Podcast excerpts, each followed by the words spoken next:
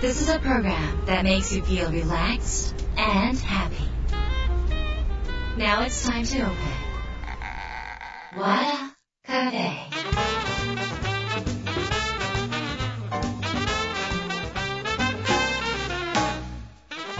和田カフェのオーナー和田博美です。やる気満々の人もちょっと明日が憂鬱な人も明日笑っていけるよ。う今夜もワクワクをお届けします。改めましてこんばんは和田博美です、えー今日は日が変わりまして3月18日、えーまあ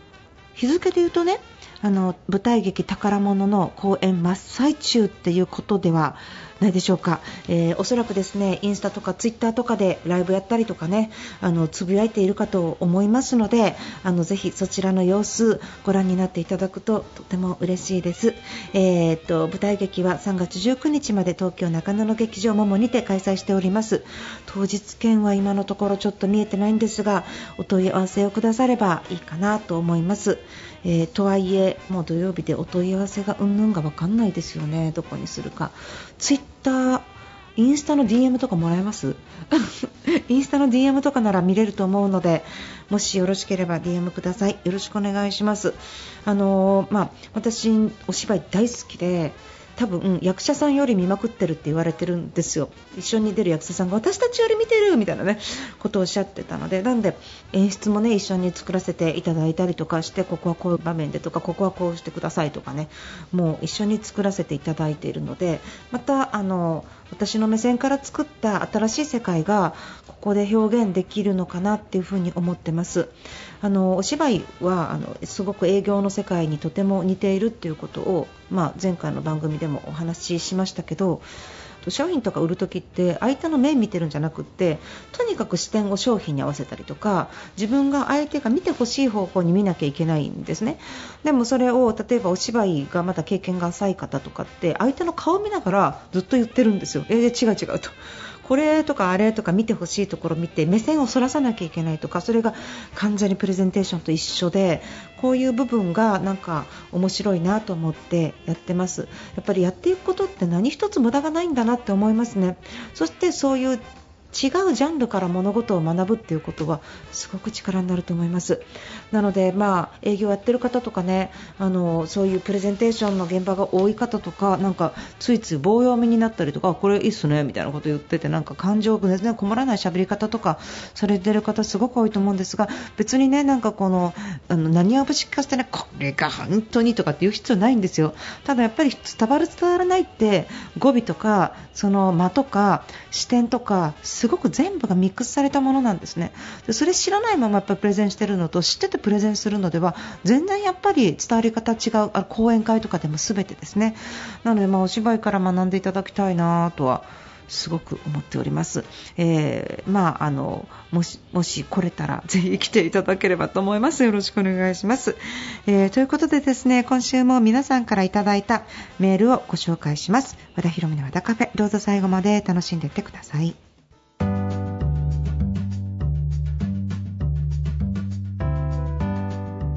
和田ひろみの和田カフェ、えー今週は番組に届いた相談メールをご紹介します。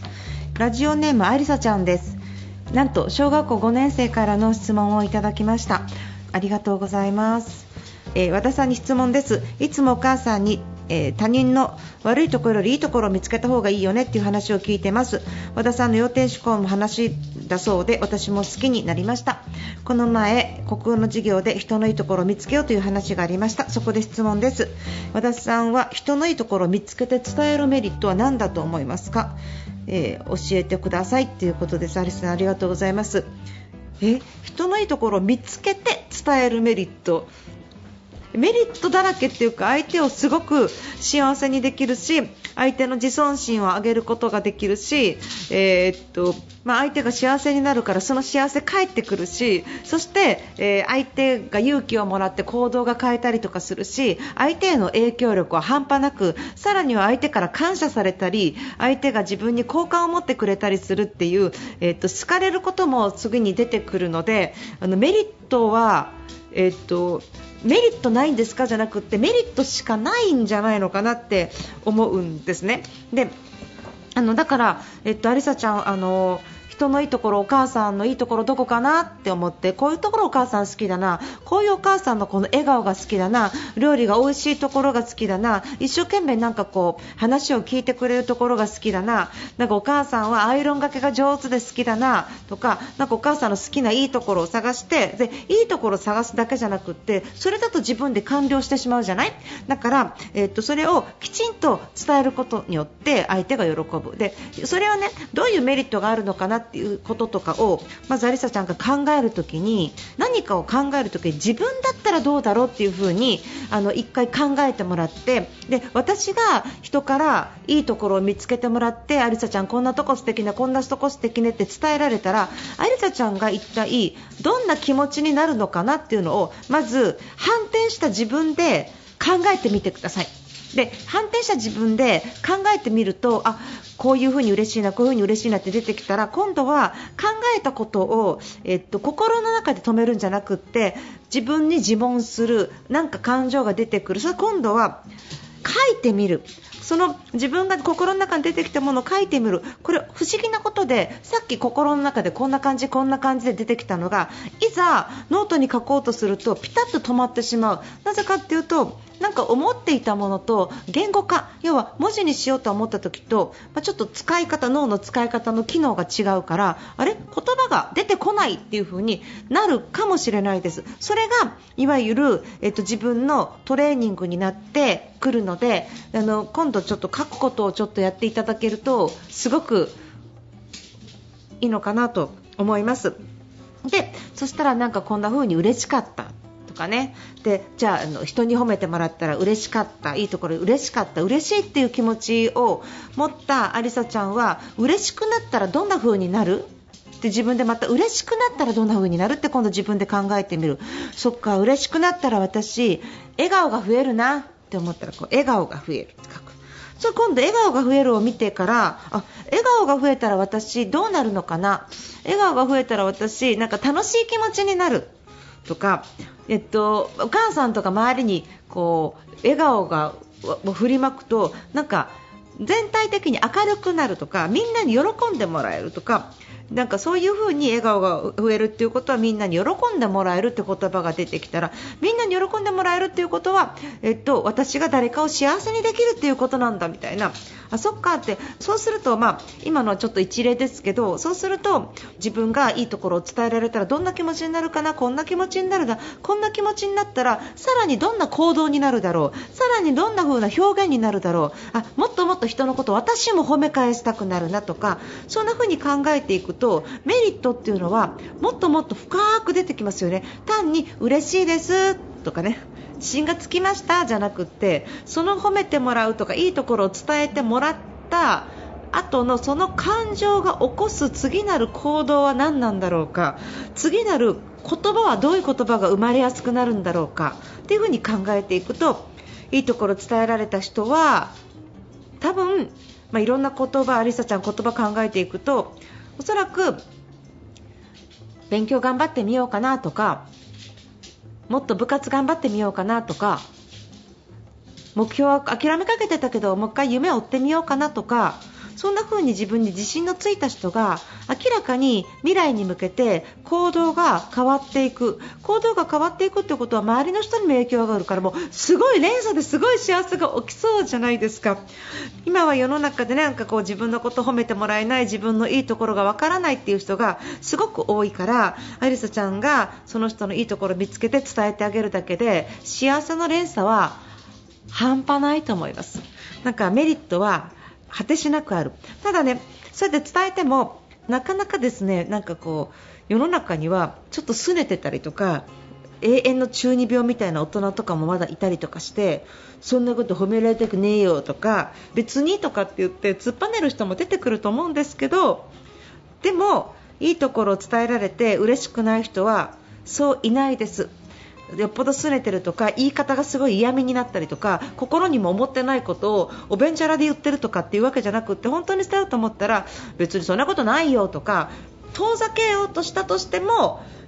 なんかちょっと相手の心にポッと火を灯すことはできると思うのでやらないよりやった方がいいですね。相手が何か気づいて自分を大事にする一歩になると思うのであのこれを私今日あじささんがこれ聞いたらまず周りの人ですね、えー、5人ぐらいいいところを見つけていいところをメモして見つけてそれを伝えるということをちょっとやってみたら相手の心を元気にすることができるしとってもいいことにつながっていくと思いますのでぜひあのそんな風にやってみてください。ありさちゃんありがとうございました。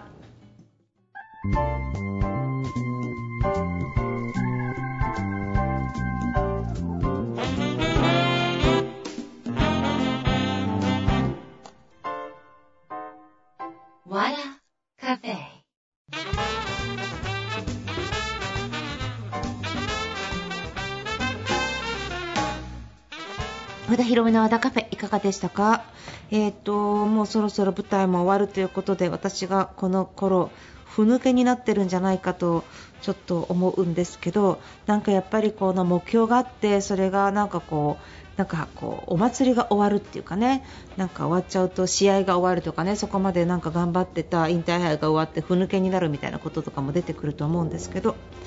まあ、あの目標は300なので次に何かを掲げればまたつながっていくし私は、えー、小説も、えー、っともうほぼほぼ完成してあとは直して直してまたちょっと直してちょっと直してということであの頑張っていく段階になっておりますが、えー、っと皆さんにもねそういう状態の中でも、えー、なんかこう次の目標を立てたりとかしながら楽しいことのなんか楽しかった楽しかった終わりじゃなくてバトンを持ってっていくみたいなねそんな風にしていただければいいなっていう風に思います。私は4月にずっとずっと皆さんからリクエストをもらってましたあのセールス系のセミナー。でも単にクロージングうんぬんじゃなくって不安に愛され売れ続ける秘訣のセールスセミナーをやろうと思ってます。オンラインとリアルを重ねたものでいけたらいいなって今のところ思ってますがまだ頭がそっちに回ってない感じですね。あの頑張ってやりたいと思いますので、えっと、まだ告知も何もしていませんのであのまた改めて告知させていただきます。よろしくお願いします、えー、ということで和田ヒ美の和田カフェ今夜この辺りで閉店になります。皆さんにとって来週も素敵な1週間になりますように。皆さん今週もお疲れ様でした。お相手は和田ヒ美でした。